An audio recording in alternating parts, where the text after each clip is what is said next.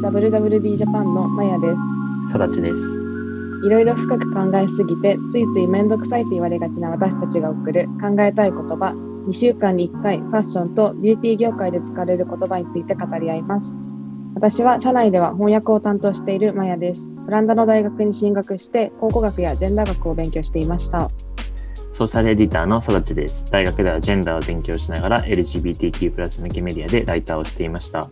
このポッドキャストでは当たり前だと思っているものに疑問を持ったり、その歴史や成り立ちに興味を持っている2人がもう一度考えたい言葉について話します。今回の言葉はベジタリアン、ビーガンです。はい。最近はファッション業界でもよくビーガンレザーとか、ビーガンとかエコファーとか聞くと思うんですけど、改めてベジタリアンとビーガンの違いとか、どういうものなのかについて話していきたいと思います。はい。で、じゃあ、定義的なところをまず言うと、はい。ベジタリアンっていうのが、あの陸、海両方の肉ですね、魚類とか牛、豚、鳥、そういうお肉を食べないこと。はい。で、ビーガンっていうのが、それに加えて、卵や乳製品、蜂蜜なども一切口にしないことに加えて、まあ、食べ物だけじゃなくて、身の回りの製品から動物由来のものを排除したり、動物実験など、そういう過程にも気を配ったライフスタイルというところですかね。そうですね。人によってそのビーガンとベジタリアンのその違いのところにと卵はダメだけど蜂蜜は OK とか少しそのあの曖昧なところっていうのはあってそれにいあのそれぞれ名前がついていたりとかそれぞれ違う言葉を使うこともあるし、まあ、あとはペスカテリアンみたいにあの先ほど陸と海の肉を食べないっていうふうにベジタリアンの時に言ったと思うんですけど、まあ、逆に海のものだけ食べる魚類だけ食べるっていうものもあったりあとはフレキシタリアンみたいにそこまで厳しくあのルールは設定しないけど、動物性のものを減らそうとか、少しだけあの食べる量を減らしていこうとか、そういういろんなスタイルがあります。はい、ありますね。いろいろまあ流派があるとは思うんですけど、私は、えっと、基本的には自炊はビーガン生活を送っている。で、でも、日本にいると正直脱脂とかまで考えちゃうとちょっとキリがなすぎて、諦めているっていうとあれですけど、まあ、見切りをつけて生活をしているって部分もあります。あとは人と食べるときは、そのビーガン生活の優先順位は下がったりとか、そういう感じですかね。僕はあの子供の頃にど肉が動物から来てるってあの なんかお初めて習った時に一時期ビあのベジタリアンになった時があってアメリカに住んでいたのでなんか周りもなんか同じ時期にうん俺もベジタリアン俺もベジタリアンみたいな時期が小学生の時にあるんですけどみんなまあそれを経て今はまあフレキシブルに自炊をするとほとんどまあベジタリアンでまあ乳製品はあまり使わないのでたまにビーガンでも卵はタンパク質のために取るみたいな生活で、うん外出した時はほぼ気にしないみたいなそういう生活をしてます。うんうん。ね。で、まあ、ビーガンって聞くとすごくなんか、なんか今時な、なんかトレンディーなものみたいなイメージもあるかと思うんですけど、意外と身の回りにビーガンって呼ばないけど、ビーガンだったもの的なものって多くて、そうですね。あの、まあ、日本で一番わかりやすいのは精進料理みたいに、うん、あの仏教の文化とか、そうかなと思います。まあの精進料理に出てくるガンモドキって、まあ、もどきってついてるので、いわゆる、まあう、ん。鳥類の肉に似せたものとして、まあ、いわゆるフェイクミートなんですよね、あれ。すごい身近にもう、ガンモドキはガンモドキとして食べてると思うんですけど、もともとは精進料理なんですよね。うん。こう意識的にビーガン生活をしてるって人たちが、どういう理由でやってるかっていうと、大体大きく分けて3つあって、1つが環境的問題へのアプローチ、サステナビリティへのアプローチとしてビーガン生活を始める人、はい。その動物の畜産業による温室ガスの排出量や、まあ、飢餓問題に対してこの食料の傾きがある現状とかを知って、それをきっかけになる人が多いとか。で、次が、まあ、動物の福祉、エシカルな理由でなる方。だからこう、あの動物の命を尊重するとか、何かを犠牲にして成り立っている生活に疑問を配っているという個人的な倫理観によるところでの理由ですね。で、最後が健康上とか美容的な理由でのアプローチ。まあ、あの栄養学ってその生活習慣とかそういうものがえっと、研究でこう関わってくるので、食生活がどれほど効果的かっていうのを測るのは難しいとは思うんですけど、まあ、ビーガン生活が健康とか美容にある程度の効果があるということを見てやる人みたいな感じです、ね。自分があの小さい頃に今見ていたそのベジタリアンとかビーガンっていうのは、まあ、2つ目の理あの2つ目の理由動物の福祉とか倫理的な殺すのが良くない、まあ、そのちょっと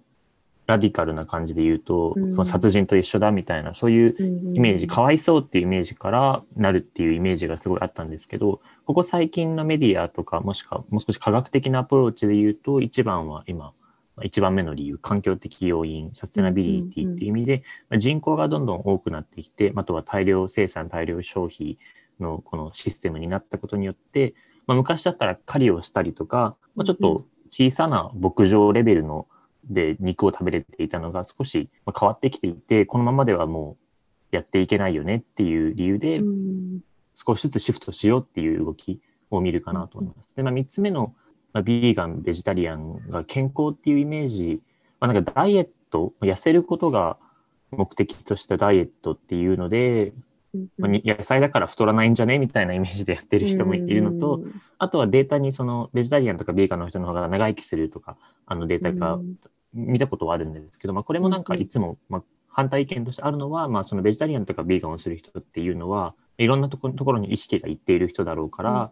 まあ、健康にもともと気を使っている人なんだろうし、あとはお金がもう少しかかるじゃないですか。やっぱり買ってるものとか野菜が多くなると。はい。うん、まあ、お金があるということで、医療費とか、そういうところにもお金があるから長生きできてるんじゃないかとか、まあ、そういう他のファクターもあるので、まあ、ここは諸説あるので、何とも言えないっていう感じですね。うんうんうん。本当にそうだと思います。私が今注目してるのが、そのビューティー業界のビーガン転向が目覚ましいんじゃないかと注目をしていて、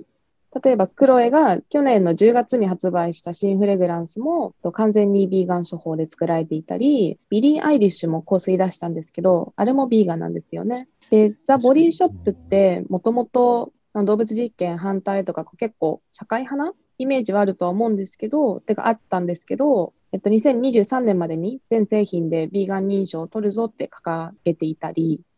あとはアベダ、あのヘアケアのアベダもビーガンに転向していて、気になるなと思いますね。結構韓国発のあのスキンケアブランド、魔女工房とかもビーガン処方にシフトしています。まあ、ビーガンとかベジタリアンってどうしても食のイメージがすごく強くて、多分自分がまだ小さい頃と多分本当にそこがメインだったと思うんですけど、まあ、ライフスタイルとしてっていうことで、まあ、最初は食から入る、入ったとしても、今は生活に必要な、まあ、洋服とか、スキンケアとかまで、すべてにおいて、あのビーガンやベジタリアンを目指す人っていうのが増えてて、先ほど香水とかの話だと、香水って最初動物性商品、動物性製品入ってるのかとかと思うと思うんですけど、僕は思ってたんですけど、まあ、よく考えたら、まあ、ムスクとかそういうところっていうのは、なんか本当に知らず知らずに動物性だったんだなっていうふうに、まあ、気づかされる理由になったかなと。そうなんですよね。香水って特に香りをイメージするときってなんかお花とか、なんかそういう植物をすごく連想するだと思うんですけど、今挙げてもらったムスクとかは、はい。えっと、ジャコウジカのオスの生殖能から取っているとか、そ、ね,、こなんだみたいな、本当気づかぬところにあって。最近はほとんど人工だと思うんですけど、なんかボディショップの一番有名な香水とかって、うん、あの、ホワイトムスクとかだったりするので、なんとなくそこは自分でも、偽物だとしても、あの、ムスクを掲げてる商品が、あの、シグネチャーなんだって思ったところはちょっとありました、自分でも。なるほど。で、そう。ヘアケアもシャンプーをビーガンにしようとか、そういう意識を向けたことはあったんですね。うんうん、なんか、はい、シャンプーも香りとかやっぱあるじゃないですか。だけど、はい、意外とじゃあブラシに使ってる毛ってなんだろうとか、あれもじゃあイノシシの毛が使われていたり、なんか本当自然すぎて気づかない部分が結構多かった。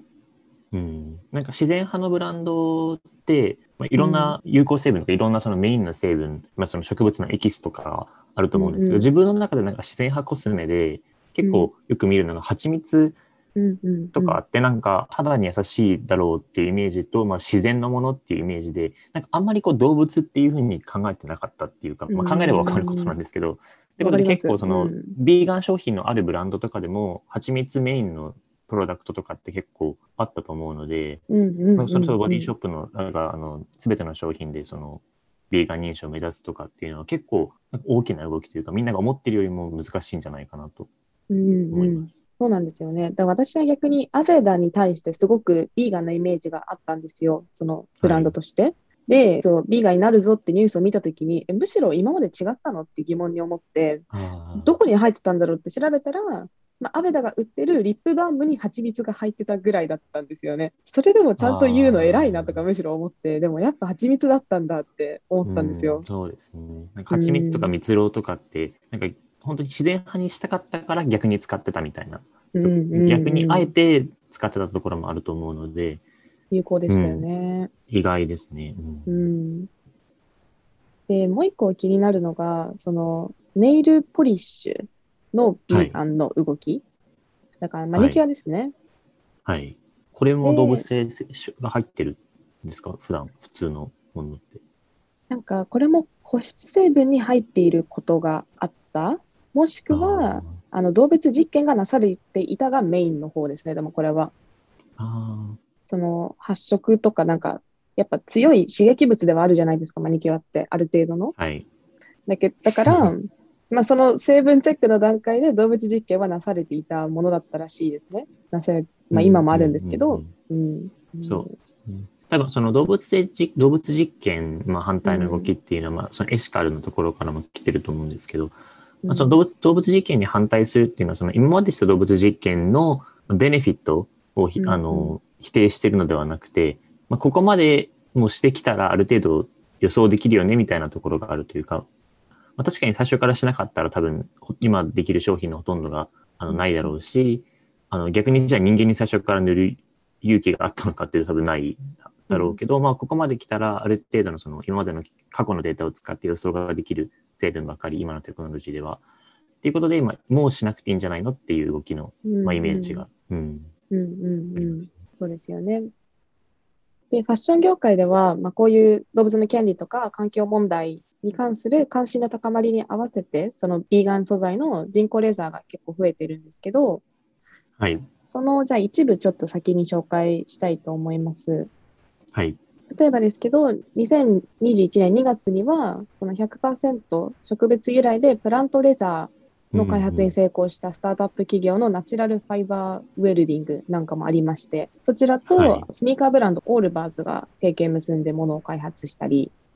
あとはサンフランシスコのスタートアップ企業のボルトスレッズがキノコ菌から使った人工レザーですね。これを生んでいますね。で、これらがなんでこう新素材ってフィーチャーされてるかっていうのは、まあもともと本物の動物からのレザーじゃなくても合皮ってあったわけじゃないですか、今までも。はい。で、大量に、まあ、安価に作れると。だけど、それらは結局石油がベースになってるから成分改正はできないわけですよね。うんうんうん。まあ、あとは、まあ、あの、いつかなくなってしまうっていううんうん。ところもありますよね。あ、そうですね。その有限な資源を使っているものだから、その両方、その動物、環境問題にも優しく、動物にも優しく、かつ石油由来じゃないものとして注目を浴びてるって背景があります。他が、ピニャテックスっていうレザーとか、これもプラントベースですね。うん。で、私的に一個面白いなというか、推したい点っていうのが、本物のレザーの方がじゃあ長く使えるとか、いろんなまあ議論があると思うんですよ。ビーレザーをめぐるこのサステナビリティの議論って。だけど、こういうビーガンレザーって、じゃあいわばもうこのシートで出てくるわけじゃないですか。だからはい、使えない部分が少ない、うん。図面をすごく細かくできるんですよね。それは確かに注目というか、なるほどねってすごい思ったんですよね。うん。うん。僕が一番このレザーの問題で面白いなと思うのが、うん。ビーガンレザーとか、まあ、エコなレザーとかを、まあ、選ぶ人っていうのは、ちょっとそういう意思があって選んでるっていうことがほとんどだと思うんですけど、その、まあ、サステナビリティとかエシカルな問題に気を使って、まあ、マッシュリームレザーを買ってみたよっていうことがあると思うんですけど、まあ、このマッシュリレザーを開発している人側っていうのは、まあ、できるだけ本物のレザーとと遜色のないものを作ろう。まあ、それがゴールというか、見かけとしては、本物とわからないがすごいねってそこが褒め言葉になってるわけじゃないですか。そうすると、その人が着ている時は、見てる側はそれがマッシュルームレザーなのか、か動物性のレザーなのかがわからないわけで、もしもその、それを見てて、あ、かっこいい、これ着たいなって思って、それにインスパイアされて、でもそれがマッシュルームレザーなんて知らないから、結局動物性のレザーを買ってしまったら、その着ている人の目的とは変わってしまうというか、そのビジュアルのインパクトっていう問題を、まあ、WWD のあの連載、私の33年目のサステナブルっていうところで、まあ、家さんもこれについてあの言及されていたんですけど、確かにあの自分自身も例えば親のお下がりでレザーの何かをもらったり、まあ、ファーの何かもらったり、まあ、ファーもレザーもその長持ちする次の世代にもあげれるっていうのがすごい注目されるポイントっていうか、もうすでにあるものは大切に使うっていうのがサステナブルだと思うので、うんうんまあ、でもそれでビジュアルのインパクトで次次の人たちをインスパイアしてしまったらあまり意味がないっていう、そのまあ葛藤があるかなと思います。うん。難しい問題ですよね。なんか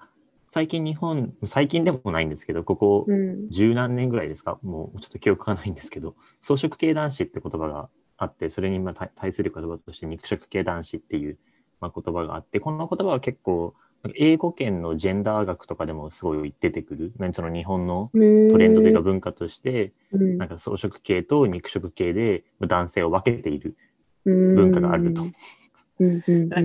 で今イメージからすると肉食系っていうのはより男らしくて草食系はよりジェンダーレスな 消極的だまあ、よく言えば、まあ、なんかソフトだ。で、まあ、最近それはもう、あの、別に英語圏でも最近はもうソフトボーイとか、そういうソフトっていう言葉を男性に褒め言葉として使うようになってきているので、そこは一緒だと思うんですけど、まあ、その日本語で草食、肉食っていうふうに分けてるってことから、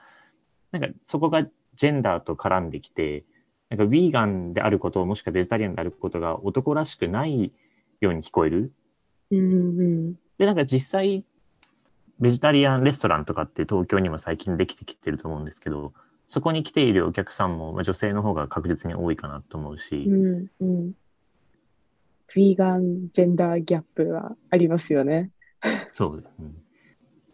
うん。それをじゃあ、ちょっと考古学的な話と結びつけて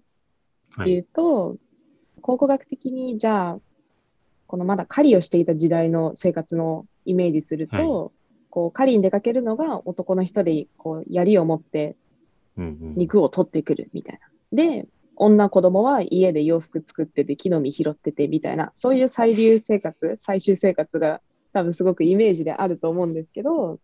この実際にじゃあどういうものを食べていたかとか、そういう研究結果から、狩りが占める食事の割合って30%ほどだった、半分にも満たないものであった。で、木の実とかが意外と70%を占めていた。そして、女性と見られる方の墓から、その狩りの道具とかめちゃくちゃ出てきてるとかもあるんですよ。だから別に、そもそも狩りにどのジェンダーが言ってたかっていうのも曖昧なもの。そして、その肉を食べることの大黒柱感っていうのもすごく曖昧なものっていう、それは、今の私たちのジェンダー感で歴史を見てる、そのレンズの問題がちょっとあるんじゃないかって指摘してる研究とかもありますね。ああ、そうなんですね。うん、その狩りを、まあ、肉を食べるイコール狩りをしなきゃいけない、狩りをするイコール力があるから勝手に僕たちの今のこのジェンダー感で、あ、男性イコール肉なんだっていうふうに思ってるってことですよね。うんうん、だから今のこのバーベキューで休日お肉を焼く男らしいお父さんの姿的なステレオタイプとかにもまあつながってるのかなとか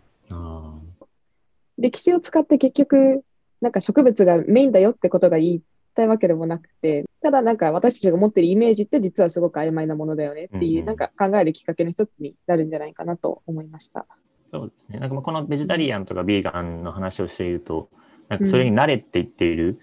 うん、布教活動のように、まあ、僕自身も全然違うので、あのそういう意図はないんですけど、なんかそういう生活もあるんだっていうふうに考えると、その肉を毎日食べていることが普通だと思っているけど、その固定観念をもう一度考えてみようっていうきっかけになるかなと。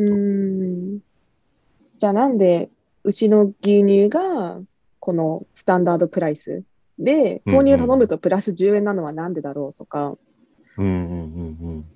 じゃあスーパー行って、あんだけの量のお肉がもう80円とかで買えるわけじゃないですか。それって、はい、実はすごいことだなとか、そういうことその今ある当たり前って当たり前じゃないのかもねってなるかもしれないですね。そうですね。うん。今ここであたかもビーガン、ベジタリアンを知ってるかのように話してるんですけど、僕も。なんかつい先月初めてあの、ビーガンの友達がワインを持ってきて、その人が一応ビーガンのワイン持ってきたって言ってて、なんか普通になんか笑いながら、えワインって全部ビーガンじゃないのって 何言ってんだろうって思って聞いたら、そのワインを作るプロセスで、なんか発酵とかのところにその動物性のエビの殻みたいのが入ってたりすることがあるとか、まあ、そこまで厳しくルールを自分で作っているあのビーガンの人が全員ってわけではないんですけど、まだまだ知らないこともあったんだなっていうふうに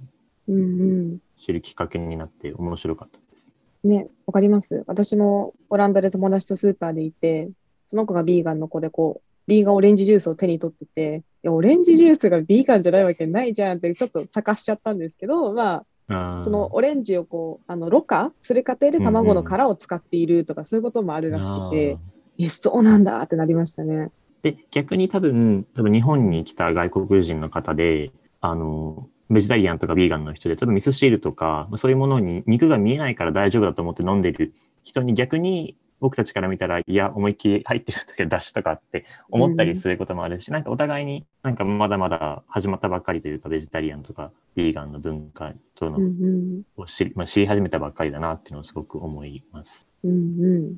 ね、これからね、ファッション、ビューティー業界でももっともっといろんな議論とか商品とか技術とか生まれてくるんじゃないかなと思います。じゃあ今回は、そのビーガン、ベジタリアンを通して、ビューティー製品とか、